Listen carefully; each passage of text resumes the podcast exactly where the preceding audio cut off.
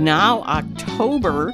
I walked outside today, and the tree in front of my building is now half red.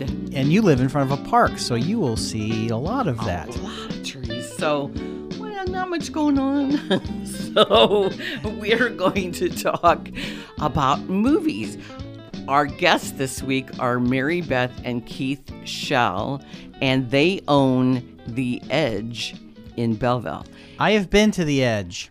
We'll talk to our guests, Keith and Mary from Edge 618 in Belleville, in just a second. Then we'll talk about On the Rocks around minute 10, around minute 19, A Call to Spy, around minute 24, The Glorias, around minute 35, Dick Johnson is Dead, around minute 44, The Boys in the Band on Netflix, and then we'll discuss civil rights and what's coming up around minute 51. So, tell us about your business. Well, first of all, thank you for attending the Edge. It, it was a while ago. I have been there for um, all of it. The laser tag. I, I laser tag. I, I went there with the St. Louis Blues event, so we got to do everything. and I have been there for the movies, and I have been there for the movies with the food. Well, we're a very unique property. We have five movie theaters, including two with in-seat food and beverage service with motorized recliners. Very nice. We have the world's largest laser tag operation, which is over 14,000 square feet with multiple levels. During normal times, we could actually place 60 people, but right now we're at 30 because of the COVID restrictions. And they're they're all trying to get away from each other anyway. exactly, and it's a big uh, 14,000 square foot Yeah. multi-level arena. It's pretty easy to get lost in there. That's Keith and Mary, the owners of the Edge. Right. Now, you took an old grocery store, if I recall from my Yep. childhood, and turned it into this entertainment complex. And then you added the movies, how many years ago? Eight, July of 2012. Yeah, crazy. Yeah, the- we uh, started off as a 26,000 square foot property, old grocery store, and now we're 82,000 square feet. We've done 10 different major expansions. We added an uh, indoor electric go kart track with a 13 and a half foot elevation change indoors, which was absolutely a phenomenally fun pl- attraction. Whoa, I got to tell the kids about that. We added bowling. We have an event center. We have virtual reality attractions. Right now, those are not operating because of the COVID restrictions. But uh, we have, gosh, what, probably 150 video arcade pieces. Yeah, it's a Yeah. And then we added a nice thing too. We added an outdoor, 3,000 square foot outdoor patio for, uh, which has been a godsend for us with some of the indoor restrictions put on uh, uh, state mandated state mandated indoor dining restrictions. We can now seat people outside. Got heaters out there. Now, Edge actually stands for something. People think that's just a cool name, but Edge actually means something. And what are the letters? The acronym it's Eats, Drinks, Games, and Entertainment. Smart. Yeah, one of my sisters came up with that. And uh, before she became this entrepreneur, Mary Beth worked in uh, uh, for Senator Alan Dixon, the legend, for 10 years in Washington, D.C. Yep. Way different climate back then than You, it you- is you could talk to people on the other end of the aisle without trying to get your head bit off. yeah, oh my goodness, we'd go on out and had drinks after arguing, you know, or debating or Well, discussing. you know what? I still think that kind of happens, but just not not in public. Yeah. Before they could go out to bars, Right. Now they do it in private. Yeah, I doubt that Nancy and Mitch go out together. Well, no, yeah. absolutely. Yeah, yeah, I don't think so. And you owned a place in Belleville, uh, uh, Midtown, uh, DB Ve- uh, Vest- uh, Vespers. right? DS Vespers, DS Dom and Shell. I've been there before. Oh, DS, that's right. And Vespers is what we used to call our happy hour when I worked for Senator Dixon. Vespers because you were praying that it was exactly. over. you got it. Al the pal, my mother adored him because I had an issue in college with my college loan and she called him up and he got it fixed right away. That's what he was there. He he he was one of those guys. He Yeah, always tried to at fix things. He'd be at English's because I lived uh, near the English's Tavern, which was also a legendary political Oh, yeah. um, gathering place, and uh, and he, uh, yeah, so you would see him among the people. Always, yeah. So, since you own a movie theater, but you're not really doing movies right now, have you been keeping up on what's going on in the movie world? Well, we actually opened the theater on August 21st. Wow. Um, we were a week before some of the big names, uh, but one of the movies had come out, Unhinged. You may Yeah. have heard. So Yeah. we thought if they're gonna, if this, if this, yeah, if the studios, um, you know, we're gonna bring something open, we thought, well, we'll open our doors since we do have some other things from a labor standpoint. It it was not too hard to absorb, um, but as you've seen, there's not a whole lot. Like we started Hocus Pocus this weekend. Yeah. It's Which is great. 1993. I have never seen this movie. Neither have I. I'm Neither have I. to it. Yeah. we'll have to have a date. Yeah. And then you have a big anniversary film this weekend too. Right. We started that last week, actually, the 40th anniversary of uh, Empire Strikes Back. And seats are only five dollars, right? Yep. We're doing all these throwback movies. We also started the first one and two of the. What do you remember? The Harry Potter. Yeah, the first two uh, Harry, Harry, Harry Potter movies. That would be, well, in the United States, it's Sorcerer's Stone and Chamber of Secrets. Correct. Yeah, that's right. In the UK, it's Philosopher's Stone. But Scholastic didn't think that the American audience would know what a philosopher was, so they went to Sorcerer's Stone. Well, that's a bit of trivia I did not know. Thank you. so you're just oh he's a Harry Potter. I like the. Potter. now because of the new releases being shoved back. And uh, so, how are your distributors? Like, you do you find out uh, the accessibility of these older movies, like Jaws and Jurassic Park, did huge this summer at drive-ins. Yeah, well, you know, we have a booking agent, and so we're in constant touch with him, and we're also part of NATO, the National Association of Theater Owners, and uh, we have weekly Zoom meetings uh, with everybody all over the country, and sometimes international owners. But so yeah, we're keeping up with things. It's kind of changing so fast every day. You know, they keep on pushing back releases. Well, it's gonna. You know what? I, I figure that this gives us an opportunity to show a lot of old, classic, great content, and we're coming up on Halloween, and we. It's fun to ask our staff, "What's your favorite?" You're asking the millennials, and they're all telling you Hocus Pocus. right? Is- isn't that crazy? It, it- that was it was true. That was one of the movies that everybody wanted to see, and uh, but there's also the some hardcore scares out there that Oh, really? people want to see the old Halloween uh, series. So it'll be interesting to see what films that we're going to pick over the next uh, few months. Well, th- th- that that was something that was weird because um, the Skyview in Belleville they're showing Halloween four. Does that mean that one through three were not offered, or did they just say, you know what, we're gonna we're gonna go with Halloween four? I don't know what their reasoning. Is. Well, no, no. I wasn't Yeah. asking for that, but you guys you guys have a you guys get a list. right exactly um so if we want that we can get it i mean we just have to go to the studio we go to our agent and then he puts in our request And generally speaking, di- most of the studios are fairly flexible on ge- offering content, with the exception of Disney. And Disney is yeah, very you close. you got you got Empire Strikes Back though, right, right well and they opened the vault with uh, hocus pocus too so of course that's a 1993 movie so right. But that's good. Um, they're still planning on Soul, right, for Thanksgiving. right now that is the word on the street Really, yep I thought for I sure say they would have said stay Disney tuned, Plus. but who knows yeah I would. I really would have liked to have seen Mulan on the big screen, because I did. Uh, you know, I had She early did the 30 access. bucks. No, I didn't. I had early access. Yes. So you know, I got to watch it, but it would have been so good on a bigger screen. And I think that was, you know, what I must say, and maybe I shouldn't say this, but I'm going to say it. I think that Say was a real disservice on the part of Disney because here, the entire industry advertised with previews their content for, months. months. We bought posters advertising their content, and then not to allow us to to show it. It could have been the movie that revitalized the entire industry, gave us a start again. Well, wasn't that going to be Tenet or Unhinged Well, Tenet was supposed to be the big tentpole movie that was going to come out in July, and save everybody? and and unfortunately, that studio is not releasing all the numbers yet. So because we can get on our box office and see what we all are doing, and Mm-hmm. uh, I know what we're doing from our point of sale, but I don't know what the movie's done.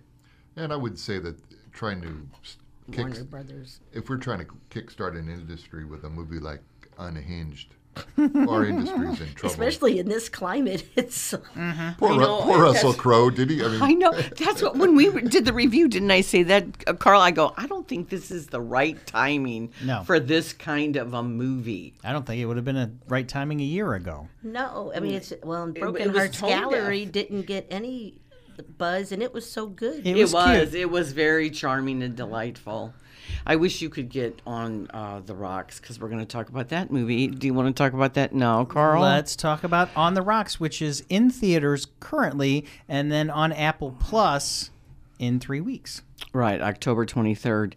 It's the Bill Murray, oh um, yes, Rashida Jones movie, and No, I it, it's the Sofia Coppola. yeah, written well, and directed. written and directed. I don't know what it is about her relationship with Bill Murray, but she just writes these great characters for him, and he is just on the verge because now that he's aged, he still has that mischievous quality. Oh, and, he's mischievous, all right. and he looks like he's on the verge of just breaking out. And and you like it, but he is he plays her wealthy playboy dad, who has uh, not married to the mom anymore, and you find out why. Yeah, and he's just one of these guys, but boy, he's well connected in New York. And it's, you know, pre COVID New York, so it's really neat. But, but you know what? It was kind of that part of New York was kind of sparse. I, I was expecting a lot more people in yeah, the scenes. yeah, I kept trying to figure out where it was. So, um, I think it's just Manhattan. right, right, Manhattan. So, it's not uh, like Upper East Side or Upper. It's just man generic Manhattan. so Rashida Jones plays this frazzled wife and mother. She's and a writer. She's a writer, but she really has writer's block. And uh, she has two young children, and she feels kind of schlubby.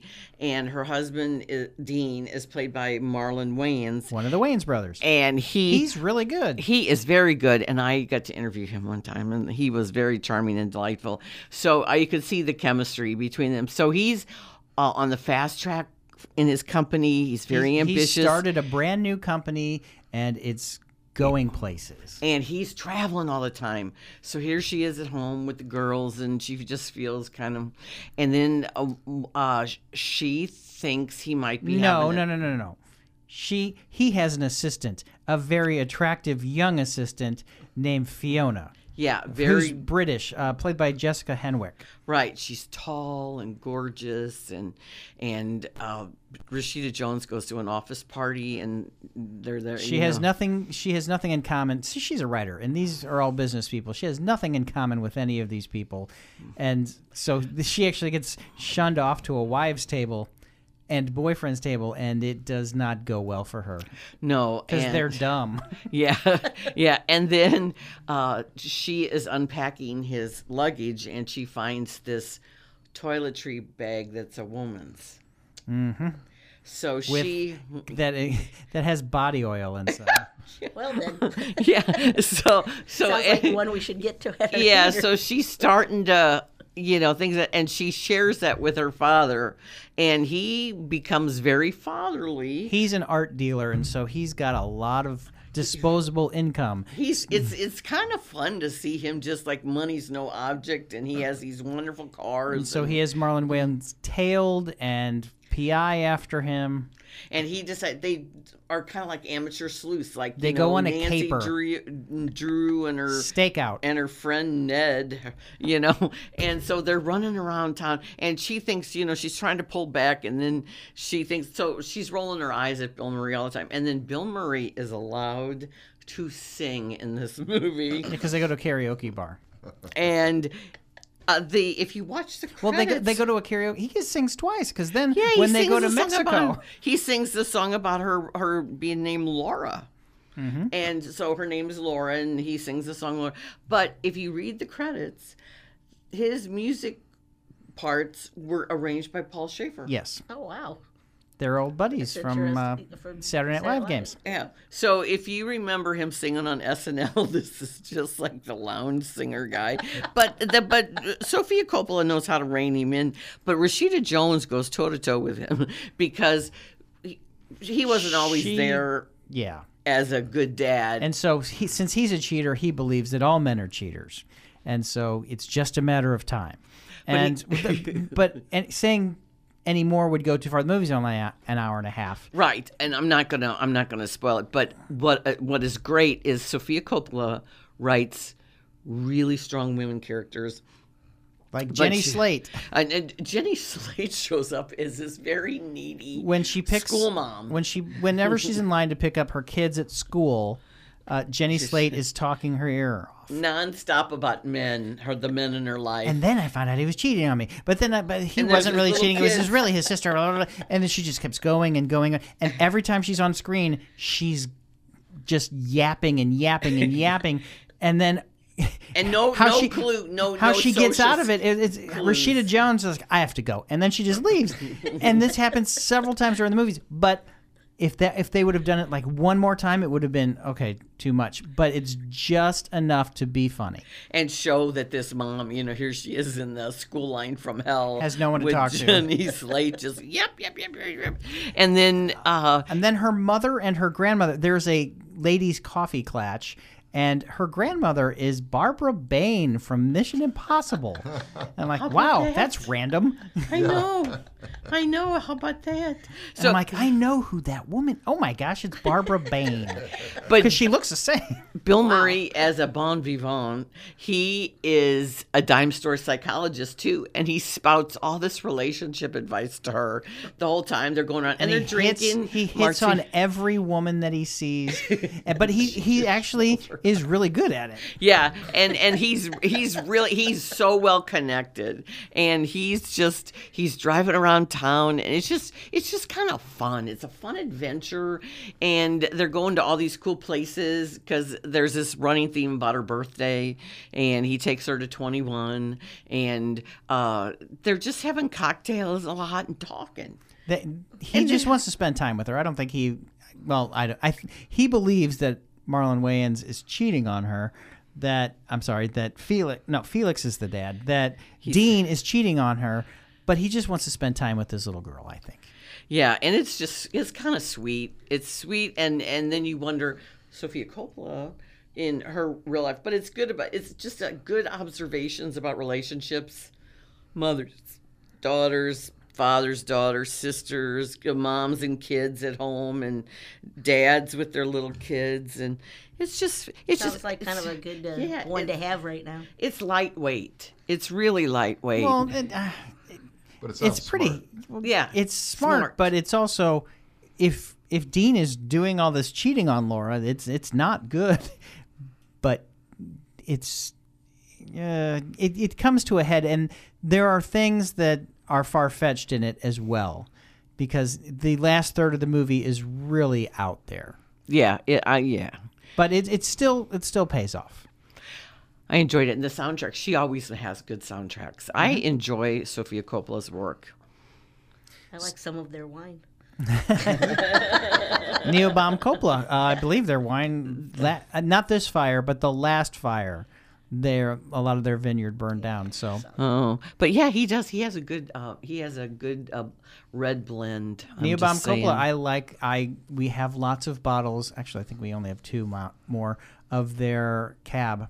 It's in it's in a black bottle with ye- with yellow uh, trim around it, and oh, love it, so good. One of my fellow critics said that uh, she and her husband actually stayed at his vineyard. Um, you can buy. I mean, it wasn't like free or. anything.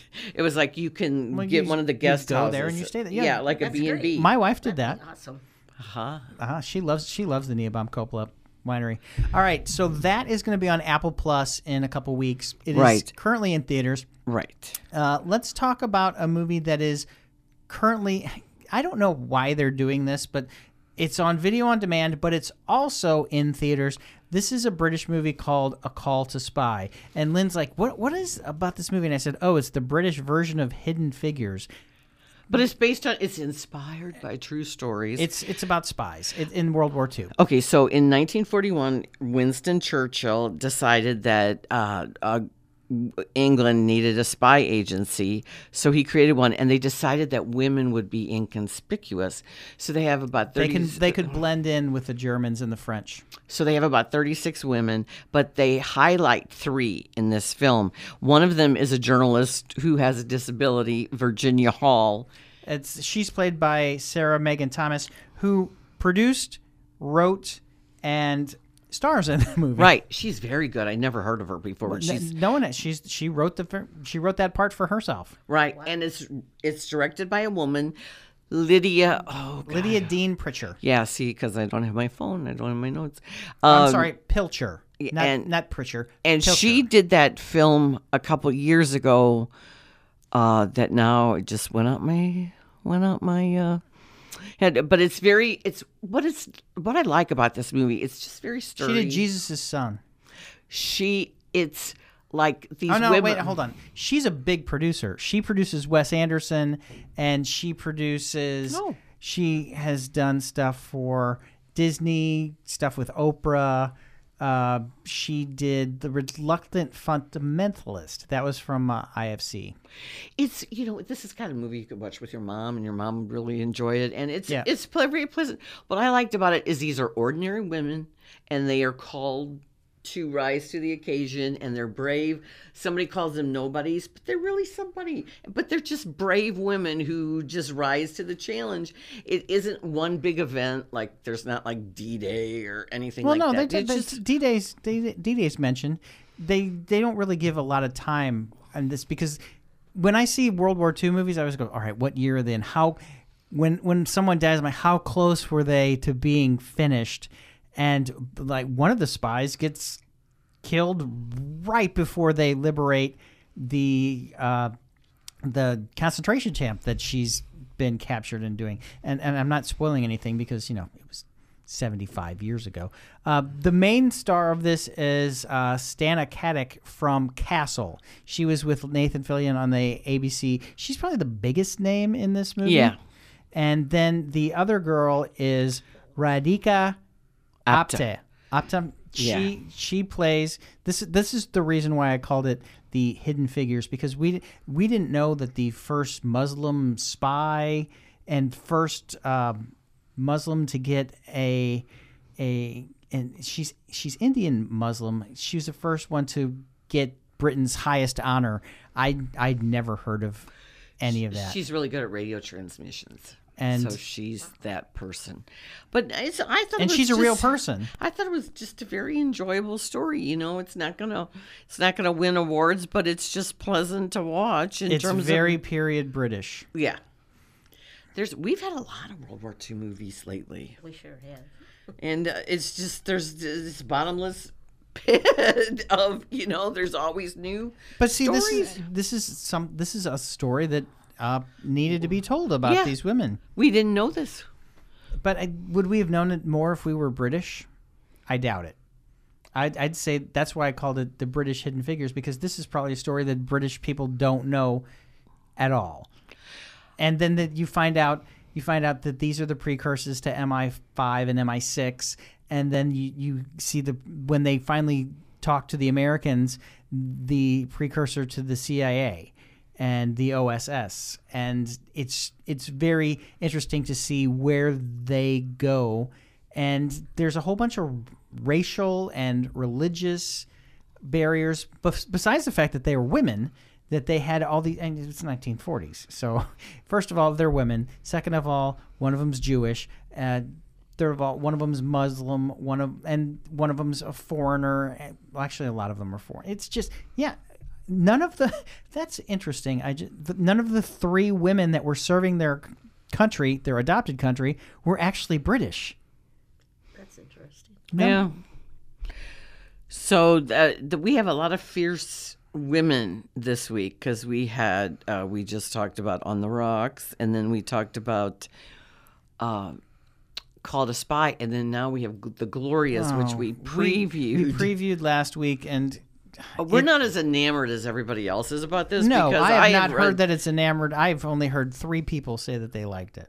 Really, I have been reading about how wonderful it is, and I'm like, we have issues.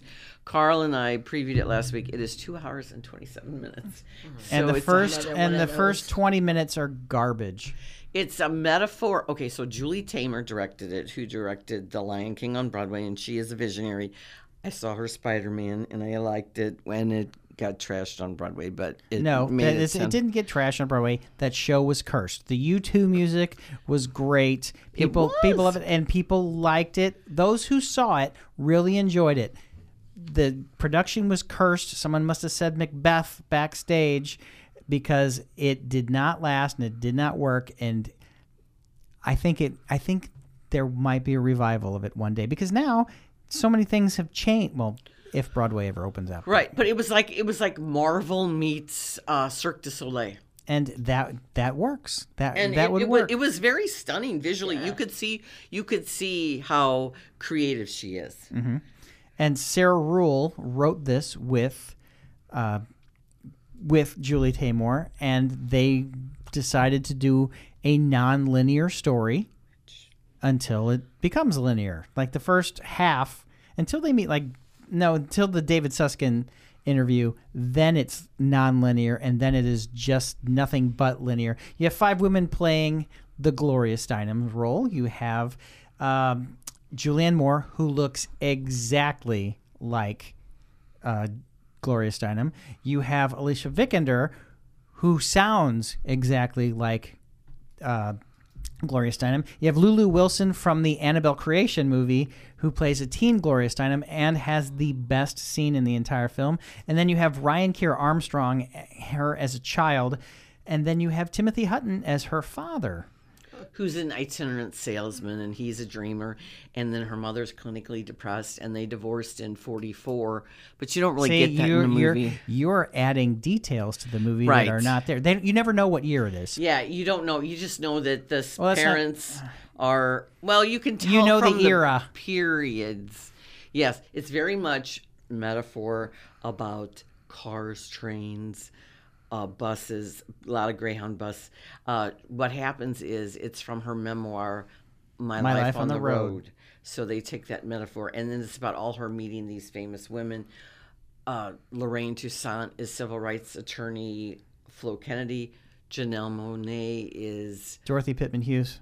And but then again, she disappears. All of a sudden, Janelle Monae's in the movie. She's a big part of the movie, and then did did, did something happen to them because she's not in the movie anymore, and you don't know why. and I think she wanted to get off the road because she had so she had children. But then uh, Be- uh, Bette Midler's Bella Abzug, which Oh wait a is- minute, hold on. I forgot to say. I, I only mentioned four of the Glorias. Gloria Steinem is the fifth woman. Yes, she's in it. They show her at the they they end at the women's march day after Trump was inaugurated, and she's one of the speakers. So- so they show that.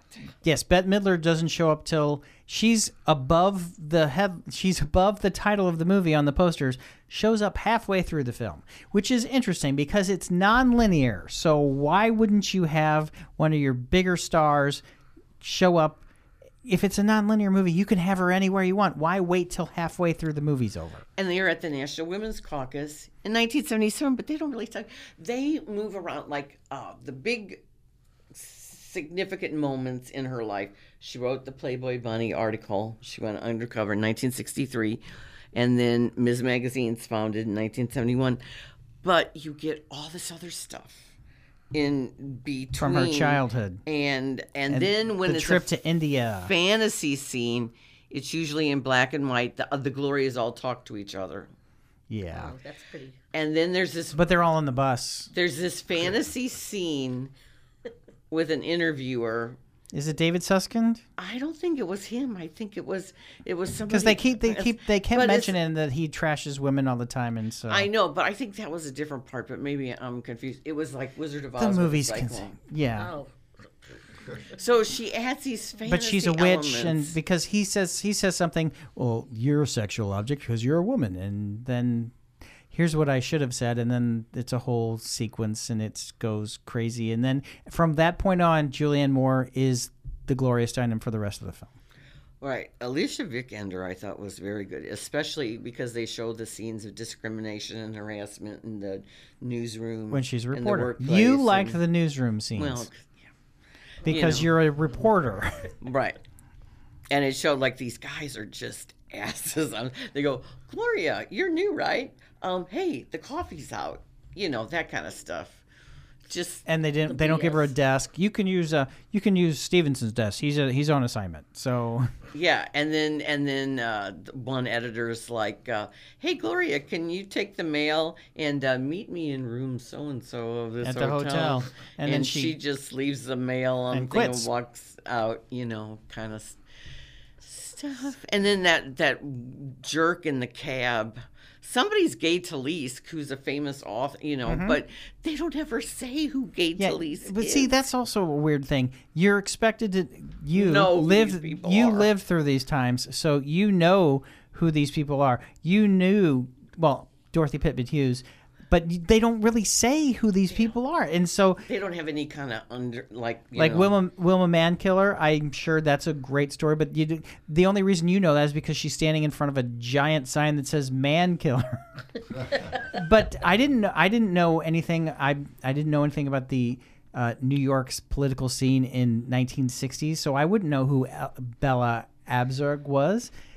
And you're just expected to know these things. It's it's like a history test that you're being you're you're taking. Right, and Bette Midler talks about Betty Friedan is on the outs with Who's Gloria not Steinem, in the movie. but not in the movie, and and they don't show that, but she brings it up and they talk about it, and I'm like, Betty really? Friedan hates you. you know, and they oh. do show Phyllis Schlafly's given some quotes. and they do some weird they try to make it seem the people that they have in the movie if they're on tv they put them in a tv screen that they're all watching and if they're not in the movie like harry reasoner who has passed away they show actual footage of that so they try to have it both ways which i think is kind which fails the film Right. Well, the labor movement, when that lady's standing there and they're handing out flyers and she, she says Cesar and I, that is so you're supposed to know that that's Cesar, Cesar Chavez. Chavez? And but then But- if you didn't grow up, then like I just knew that. Like when I was like, oh, that's the farm workers. Yes. You know, that's the migrant workers and uh, that. But I wouldn't have known who she was standing there when she's handing out flyers talking to Gloria. She's, she's a very important person. Well, tell us who she is then, or put you know, there's a whole bunch of fantasy uh, sequences. A lower third would be nice, just to let everybody know who these people were, because you know they do that at the end of the film. They don't they don't give us the year, and I wanted the to say something positive about the film. The tap dancing scene in the black barber shop is very well shot. It is it's very Broadway, but it's very and it ends on a weird note that is perfect for the film, but it is probably the best scene in the movie because it is shot so well because who she is, she's capable of doing a straight up biopic. She did Frida, which is a straight up biopic that doesn't have any of that stuff. I wish it was. I wish it was more like Frida and less like Lion King. I know. I just wish it would have been executed better because the content's really at this, particularly this time in history. Well, I was She- talk- I was talking to Max. This movie, if you are just looking for a biopic about her life, and if you're on the other side of the aisle and don't care for Gloria Steinem, I think you will be happy until the last 15 minutes of the movie because then just like Gloria Steinem, it turns political. And so I think they missed an opportunity to make her more sympathetic for people that wouldn't like her just to show that she's still doing the fight and going to and having the film end going to the women's march will turn some people off i think Yeah, I can see that. It's on Amazon Prime. So if you It- have it is Amazon, Amazon Prime, Prime. you can watch it. They did open it in theaters for a week. to get they, they- Which they don't need oscar They consideration don't. I know, but they. I guess they wanted to get people. now would that be would something that polarizing be showing would you choose that to be at the edge Beth? Well, you know, I saw a trailer and I, I it interests me. I'm not sure it would. Uh, we only have five screens, so Right. I'm not sure it would be it would right it wouldn't uh, right. You know, when you have five screens, you have to pick sometimes. You have to be very judicial about it. exactly. and and I understand exactly what you're saying. So, Lynn, I watched Dick Johnson is Dead today. Oh, good. I'm glad because that this is a documentary that I guarantee you you've never seen anything like it.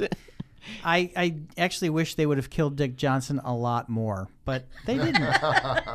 this guy is like great. I- this guy, this guy is great. I w- this. It's okay. His so name's this, Richard Johnson. Ri- Richard Johnson. He is a retired psychiatrist. He uh, is the subject of his daughter's film. His daughter is Kirsten Johnson. Kirsten Johnson, not not to be confused with Kristen Johnson from Third Rock from the Sun and Mom. This is Kirsten Johnson because I, I saw I said oh it's Kirsten, Kristen Johnson. No, it's Kirsten Johnson, and she has a very interesting life too. She Right. actually did she actually did a, a movie called Camera person. Camera person. Very well received. She uh, had this film at Sundance and it won a special grand jury prize for innovation in nonfiction storytelling. Yes. So uh, her dad is declining in terms of uh, he's showing signs of dementia. Her mother already died in 2007 from Alzheimer's. So So they've already lived through right. this. So it's it's really about coming to terms with your mortality and your parents' mortality.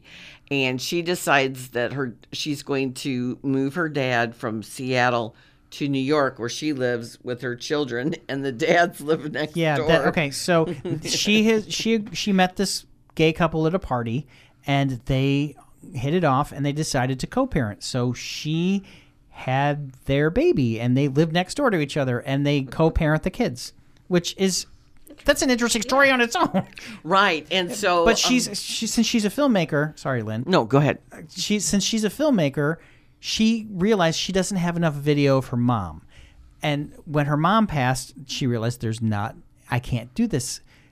I can't let this happen again with my father. So I'm going to make a movie about my dad and his battle with dementia. He is a great guy. I mean, he is like such a good grandpa and good dad, and uh, everybody loves him. But His old, is- his former patients, his friends, and they're also Seventh Day Adventists. So that actually plays into the movie a lot. And he also has a disability. He his feet are messed up. Yeah, he was always embarrassed by his one foot, and so Yeah, it- that it- that's very and then they show it. It's kind of But his he's led a very interesting life, and what I liked about it is when they're packing him up. He's got a beautiful home in Seattle, and you know he's got to go through things, and then he's in a psychiatrist's office closing that out and he's going through things. And it's just about you know you you're coming to terms with your life and how old you are. And uh, but this is the uh, gimmick of the film. She's decided to make light of death in terms of uh, having some fun with it. And so she stages all these death scenes with her dad there aren't that many of them. I thought there would be a lot more. There's there's less than a half dozen. So well the first one, the when the first one happens, it, you have no idea what's happening, and then all of a sudden, I was going to say hit like a ton of bricks on you, but, Yeah. but that's all. But, that's almost what happens. But well, they show a picture. They show that in the trailer. Um, he's walking uh, on the sidewalk, and this In New air York City. conditioner unit comes down and smacks him when he's on the ground. But they did use stunt doubles. Yes. And then, but the, I really wish, I thought they were going to kill him a lot more. I thought there'd be one, at least one. It's only an hour and a half movie. I thought they'd kill him at least six times, but they don't. They stage his own funeral. Well, three years before he died, he, she got all of his friends and relatives together to have a funeral. It was kind of like the Mark Twain Huckleberry Finn thing. He was at his own funeral. And so, uh, and they all speak, and one of his friends uh, doesn't handle being at his friend's funeral very well. And they, they just, he gives a very powerful eulogy, and he can barely make it through it. And it's, he, uh, it's, it's very sad. It is, and he's watching it, and then he walks in at the end, and then people are hugging him and everything, you know, and that. But it's it's interesting interviews. Like uh, Kirsten Johnson's interview. She she has obviously being a filmmaker, she knows how to put together a film, and it's very moving. Mm-hmm. I think it's particularly moving, and um, It's, on har- Netflix right now. You will laugh and you'll cry. Now, because I've had recent deaths in my family, I was worried about watching it because I thought emotionally. But you do have to detach yourself a little bit because else you'd be crying through the whole movie. But it got it's got uh, it was well received and it's very innovative in terms of they have these fantasy dance sequences. I enjoyed those. That yeah, because it, dealing with the Seventh Day Adventist of what they believe heaven is going to be, she says, "Well, here's what I think heaven's going to be," and the two contrast each other very well and very nicely.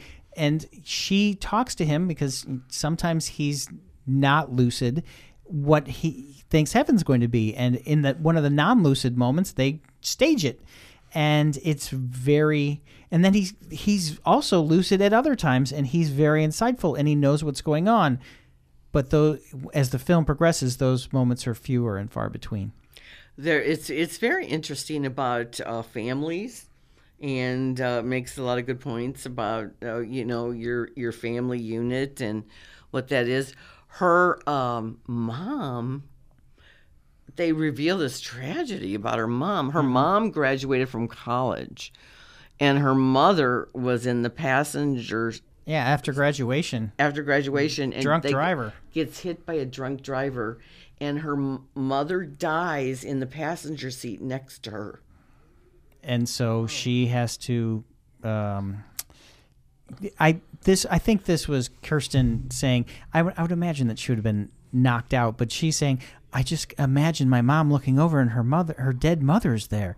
I i, I don't know but that is that is something that leads into more things in this this movie because so many things are taken for granted and so many things are unknown and so they make a lot of creative choices in the movie about death and life Yeah, uh, her mom was in a nursing home, but she didn't really know. I mean, you know, just stuff like that. And if you, you know, you reach a certain age and you've gone through that. Like my grandmother had Alzheimer's. She was in a nursing home. Didn't know who I was, that kind of thing. You know, you just got to go. This is all part of, you know, the Well, circle of life. There's exactly my, term- my grandmother know. lived to be 100 and she was in a nursing home and we wanted to have pictures for in the newspaper and the italian newspaper for when she was 100 so we go to there and we staged a party for her and just and we said marguerite these are just we're it's not your birthday yet. Your birthday's not until october but we want if if they're going to be in the newspaper we have to do this in september. And so then for like two weeks she's like my i guess it's october because we already had my birthday. No no honey. We just we confused her by and then when the october paper came out there her picture was and it said 100 and it was great and it was wonderful. And then she had she actually had a bigger party but by then she had already forgotten that we'd already done the stuff. But when did you do that? Oh honey it's okay you know, you come to terms with that. If anybody with aging parents has gone through, oh yeah she lived to be you know, 100 you, years you, old You see, you see all that. So it reminds you of the universal thing: nobody gets out of here alive. Mm-hmm. You know, and and then another thing: Americans, we don't talk really about death. No. we don't. It's just one of those things. So this kind of brings it front and center. One of the funny things is though, because they were raised um, Seventh Day Adventist. He was a renegade, and he took the kids to Oh, yeah. see Young Frankenstein. no no drinking no smoking no movies no they could they dance no dancing. no dancing or That's why I think they show him dancing. Well, they and no movies, but uh, Dad took her and her brother to go see Young Frankenstein when she was eleven. He's just a great guy. I mean, you just would, you know, he would, you would love this guy to be like your, your grandpa, your uncle, your dad. You know what I'm saying? Somebody it just you is. know. Yeah, he's very relatable, and uh, it's just it's so different. When I was watching, I watched uh, Netflix gave us an early view on Saturday, and then we got to watch a Q and A with the filmmakers and Mike Mills from REM was the moderator, which I don't know. Why? They're friends. Okay. They're friends. There's no knows- REM mu- music in this, I know. but there is a song that he wrote, which is weird. Yeah, and they talk about how he said he would have cried through the whole thing if he could have let it. He said, "I'm sure all these people afterwards are sitting there crying." And I, But he yeah. does he does have emotional moments and he doesn't know why he's crying. He knows he's sad, but he doesn't know why because his brain is processing that something is wrong and he knows that he should be sad. And he is. But he his brain also can't process the reasons he's sad. One of the things that was very relatable, and also I think you take away is he says he doesn't want to offend people by not knowing who they are. Right. He's right. All right, let's okay, let's let's regroup and talk about another movie on Netflix that I don't know why they made it. The Boys in the Band is a classic, groundbreaking film. And then a couple years ago, they did it on Broadway because, as Lynn said, I'm, I'm saying what you said, Lynn. All the famous gays wanted to do it and so now they filmed. Now, is this just the stage play, or is this just a remake of the movie, or is it both? They open it up, you know, like they're shown they're shown walking down streets of New York, and uh, that I will say Jim Parsons is very good. Um, it's Andrew Rannells. Um, oh, the Jesus guy that was at the Muny in Aladdin, Robin De Jesus. Okay, Some of the, them were Tony nominated. Matt Bomer. Um, I can't. Zachary Quinto. Yeah, I'm. I'm just. Anyway, It's because I you don't have your you don't have your notes. I know. I was disappointed. I've tried to watch. Um, I I haven't been through the, the whole. The movie's thing, 50 years old, and it was groundbreaking at the time because you know and I applaud it, it, it started it started off as a play.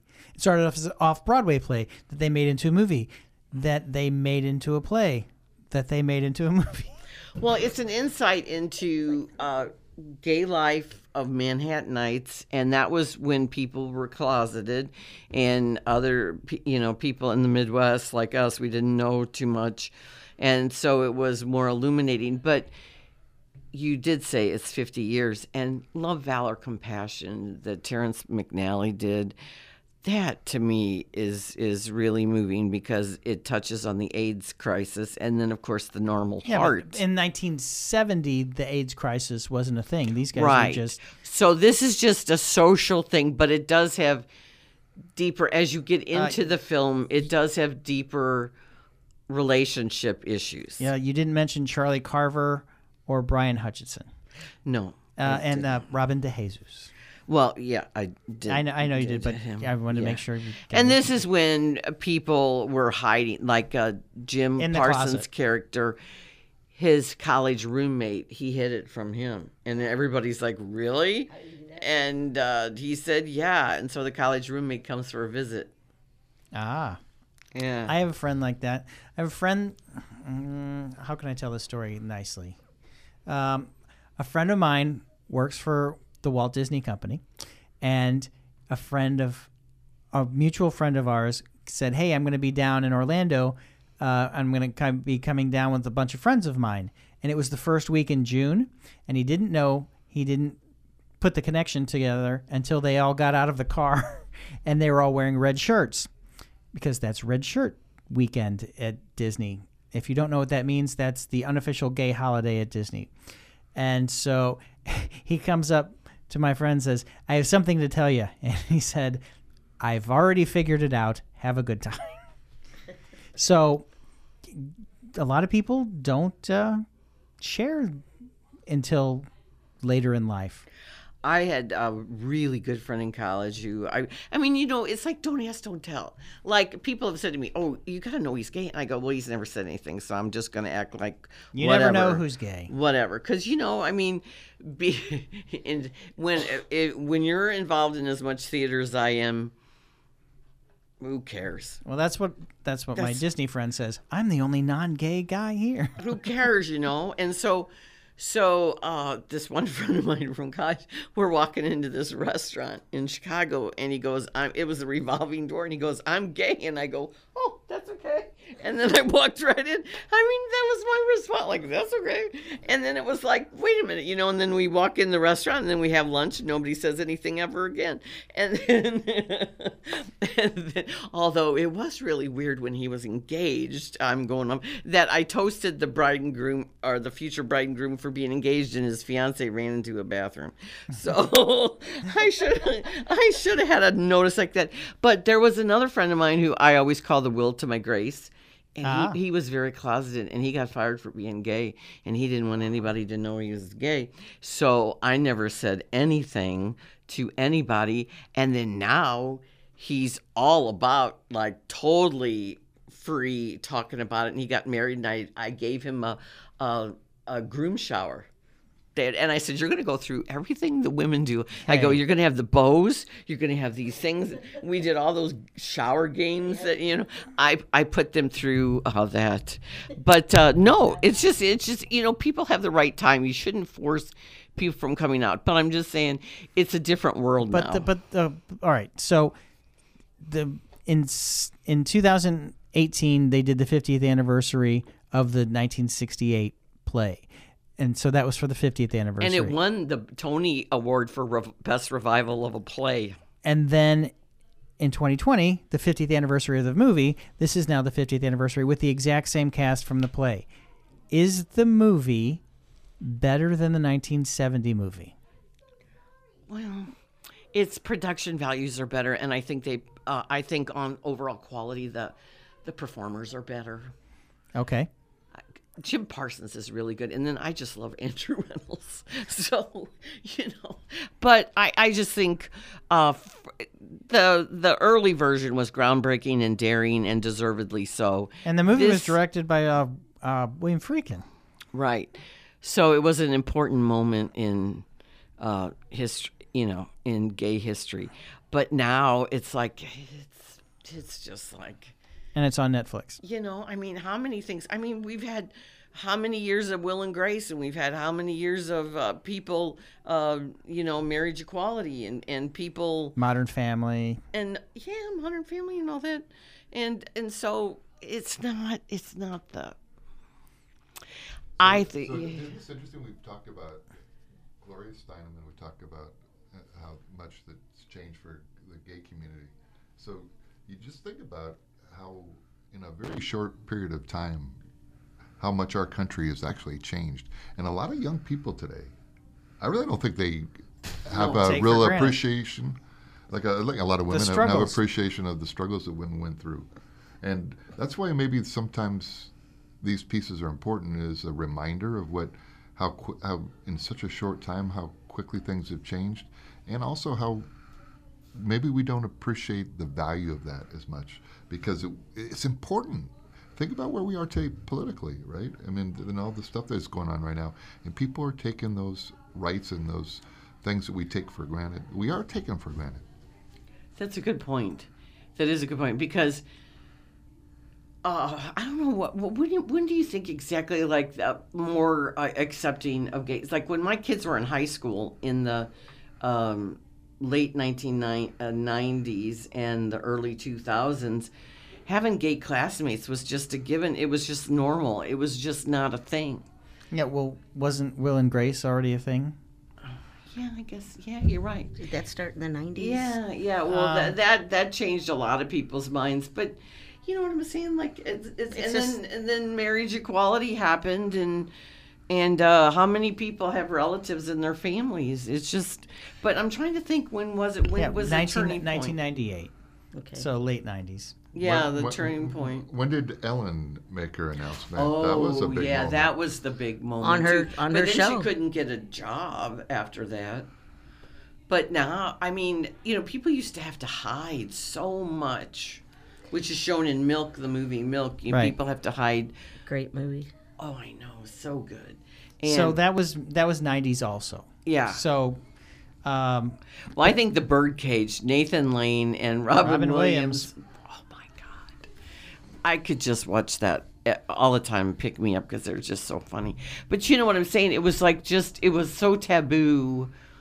And then women, the movement from the 70s when Ruth Bader Ginsburg died, they showed, you know, the, like they they talked about the cases that she had, the gender equality cases before the Supreme Court. But I remember watching this the CNN series about the '70s, and I I recommend those CNN series about you know like the 60s the 70s 80s 90s they're so great well they had one about the women's movement and they brought up and this has stuck with me because I didn't remember it because I lived at the time that it before 1974 women could not get a bank loan Or a credit card. without their dad or husband signing it because I remember after high school when kids go you know girls went into the working force and they wanted to buy their own car they couldn't their dad had to sign for their car Isn't that crazy? Yes. You know, I lived in D.C. and uh, well, you know Sherry Finch. Uh, we were roommates and we were looking went got a new place and uh, the guy wanted to know if we were going to have a man on our lease with us. And we said this is like in the 80s and I never had experienced that. We're like no, and he didn't want to rent to us because we were two women in our 20s and uh, we ended up right getting a letter written on legal letterhead from somebody who we knew was an attorney. And we ended up turning him down but he was completely breaking the law at the time. Crazy wow and this was in 1980s Oh yeah, and there there's so many occasions for that. But yeah, so it's good to see what Gloria Steinem had to had to go through and what people we stand on the shoulders of giants. And I agree with you that young people don't know. When I gra- when I Well, graduated, it, good.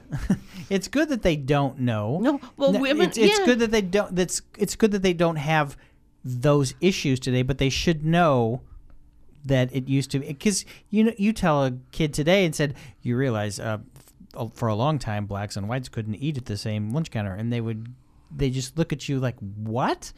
What was wrong with you people? Right. I know. I don't because I I'm uh, slightly older than so I don't remember segregated water fountains or anything like that. And so, uh, but you know, I grew up in the '60s. So when the civil rights stuff was going on, and then I found out that they had separate dining and living and and and water I was like, what? what? What is this about? And that was just right after it happened you know?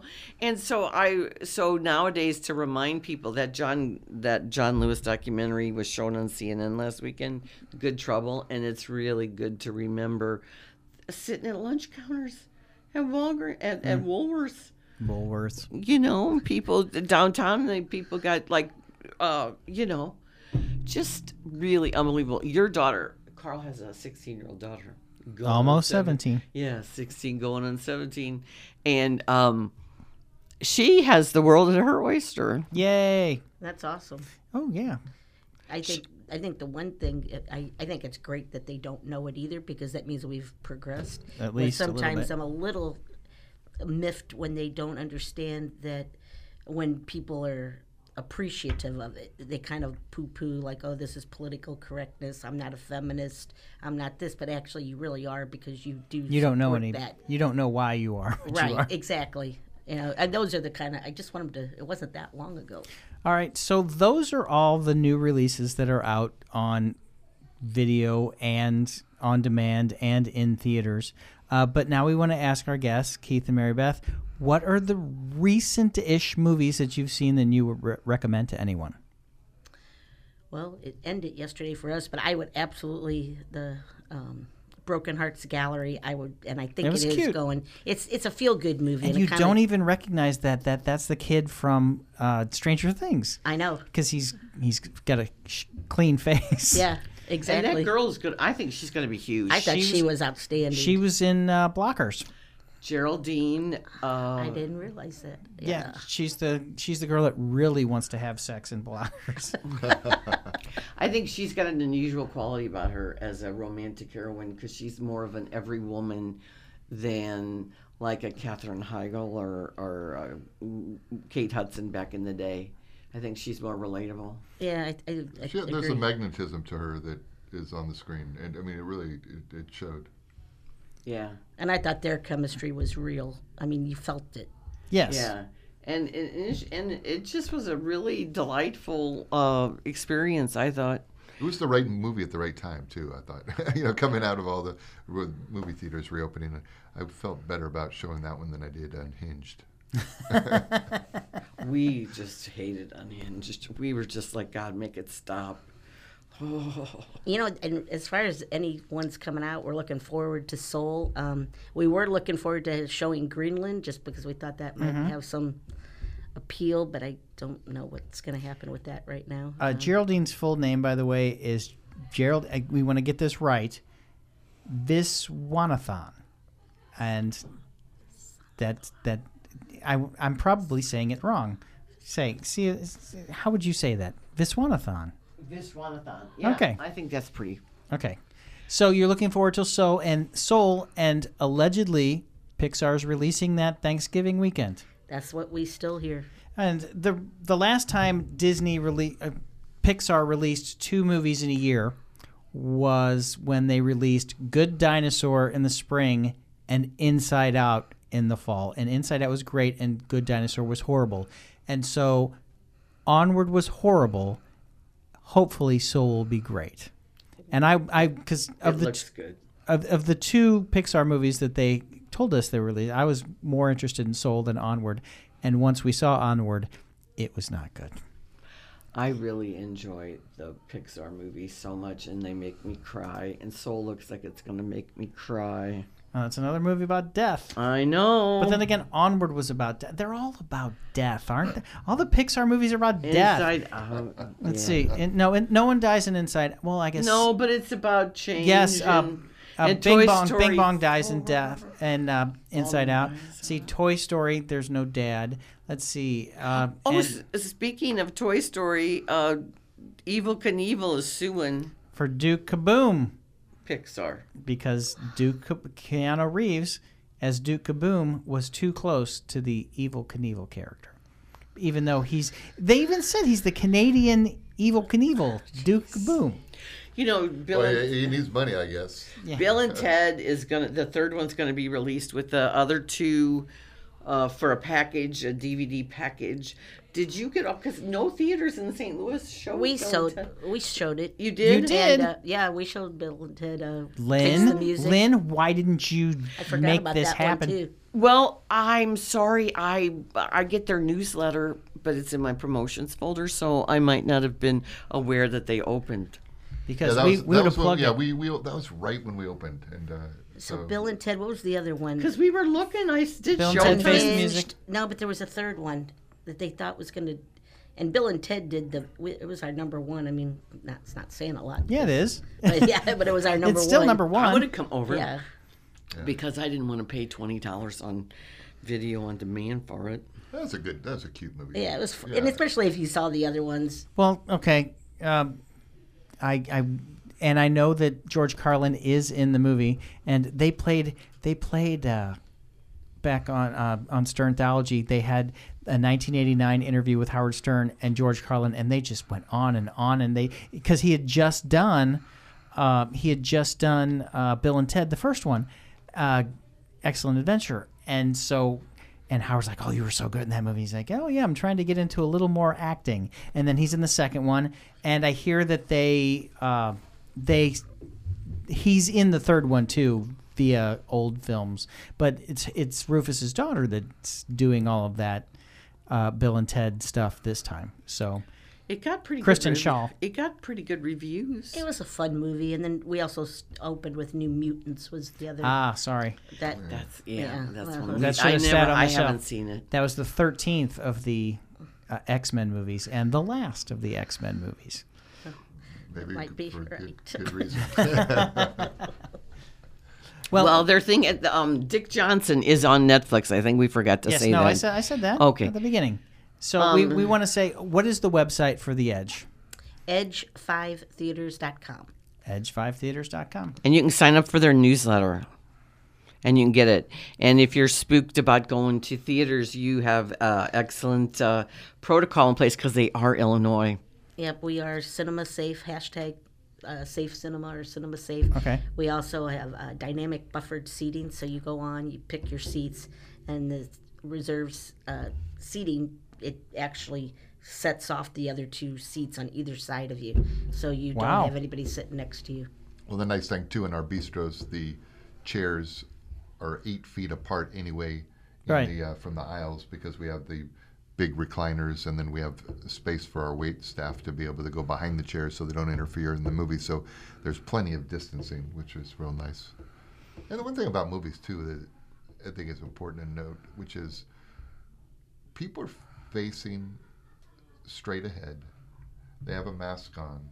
They're not talking. Hopefully. So- yeah. So I mean, it, it, it, it's definitely a safe environment. You know, it's a, it's one of the safer environments if you're. Now you're still having concessions though, because you need popcorn at the films, oh, right? We absolutely are, but even then, you're still eating, and you're not at a table. We're Right, facing you're not other. facing anyone. Here, you're facing somebody's head.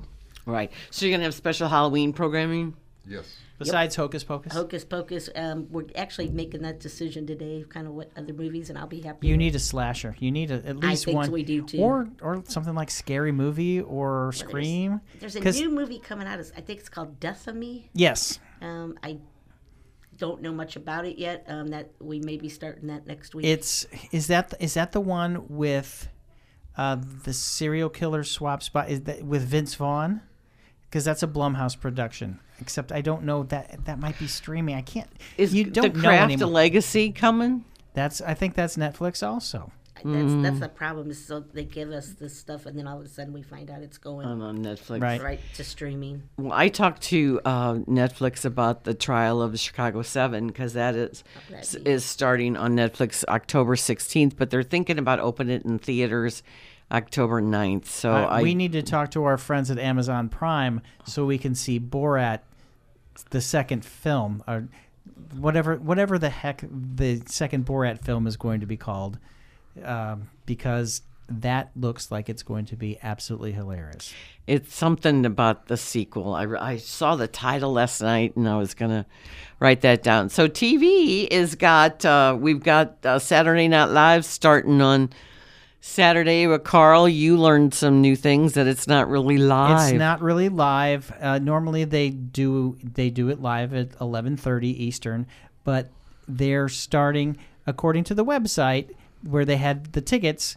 They're going to be starting at nine fifteen, but maybe that's just the what time you have to be there. But I don't think they're doing it live. I think they're doing it. There's going to be some delay because they want to make sure they have all the safety protocols there which I would I would understand. Uh, the second film of Borat is going to be called Borat Subsequent Movie Film, and that's going to be on Amazon Prime on October 23rd. My birthday. So hooray!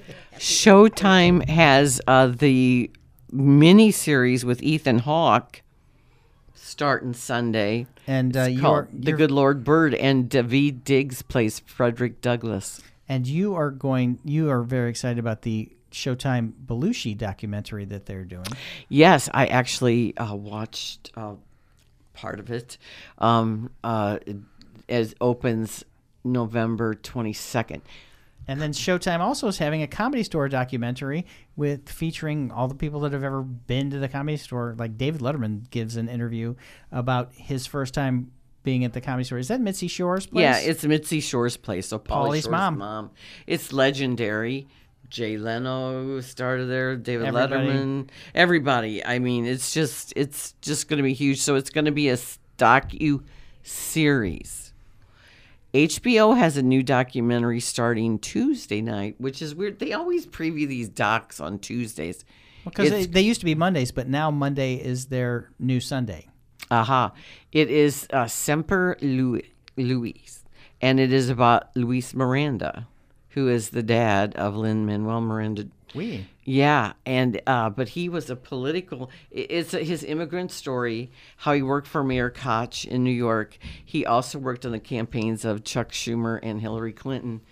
So he's had a life in So politics. he's, he's a New York Democrat. Yeah, and and it, and it show is it so it was at Sundance. Like Carl says, all these Sundance movies are well, yeah, the, out now. Dick, uh, Dick, um, Johnson, is Johnson is dead. That was at Sundance. Right. And so this is so this starts about I didn't know it was about Luis Miranda when I saw the title because it's like, well, what is this about? And then it, so it looks really pretty good.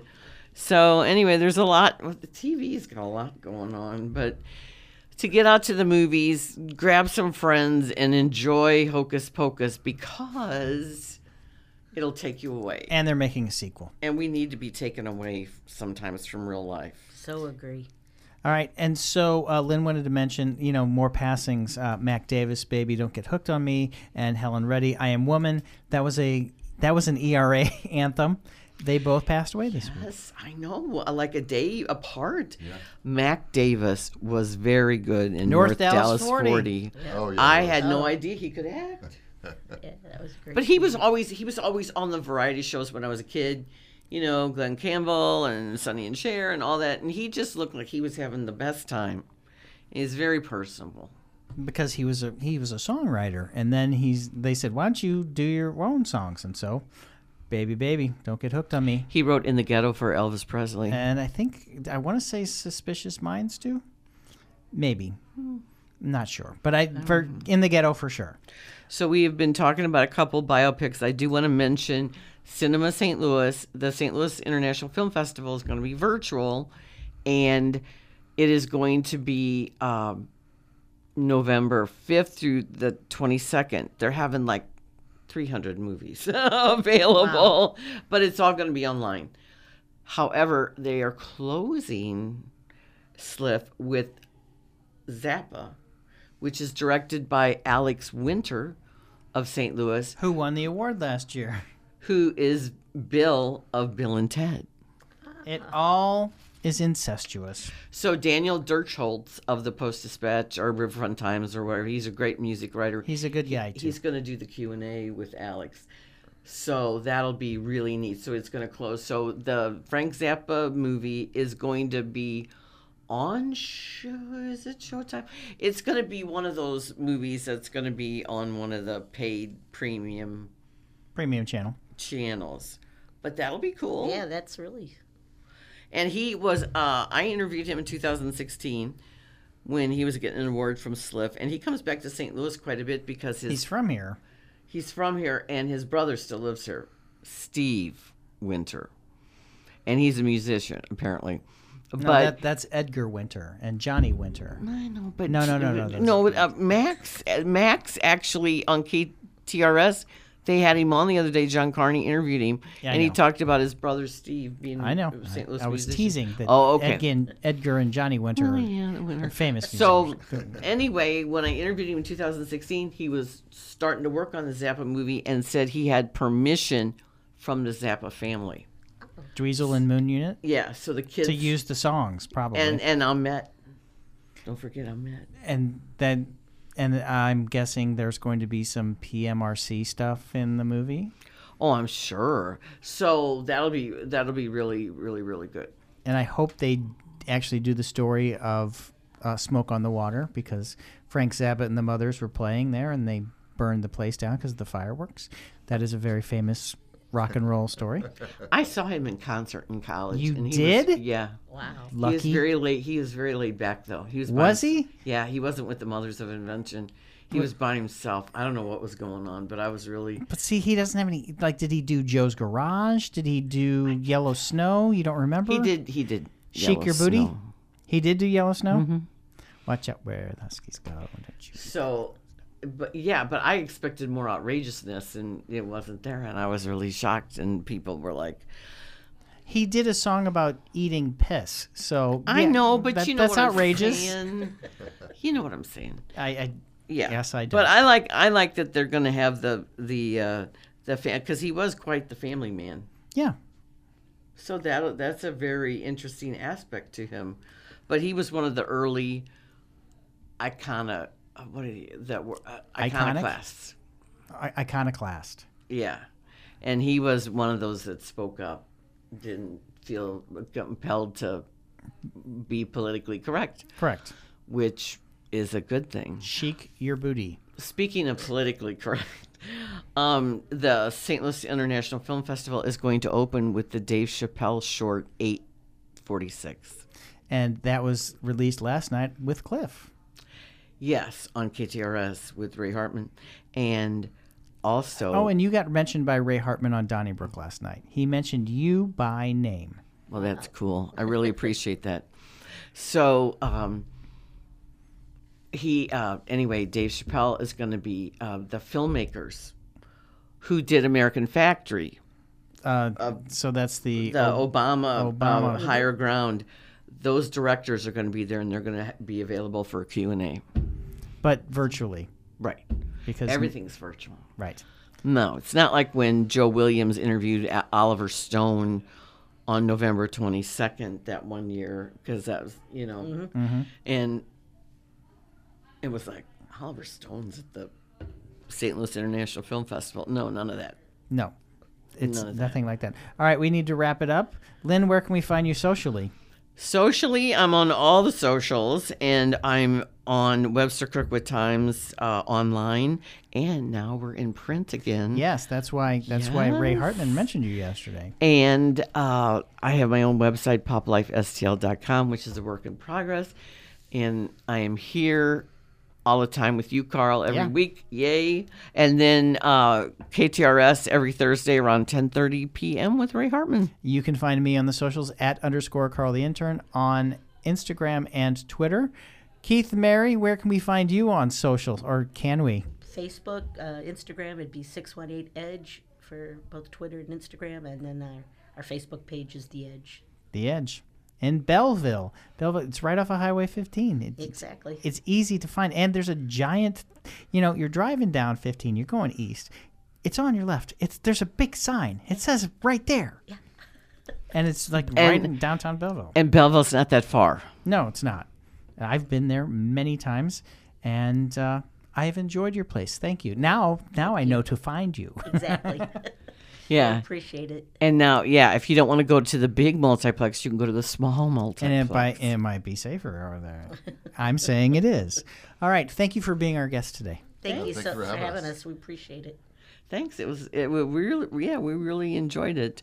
So Carl, guess time to wrap that up and go into uh, next week. I mean, we're going to be in Nothing's- October. Where's this year going? Well, and also, I don't even. Oh yeah, I know what's coming out next week. Doorman is coming out next week, and The War with Grandpa. yeah, that that's De Niro. Yeah, that's, You guys are gonna have that? It looks like yes. I'm sorry.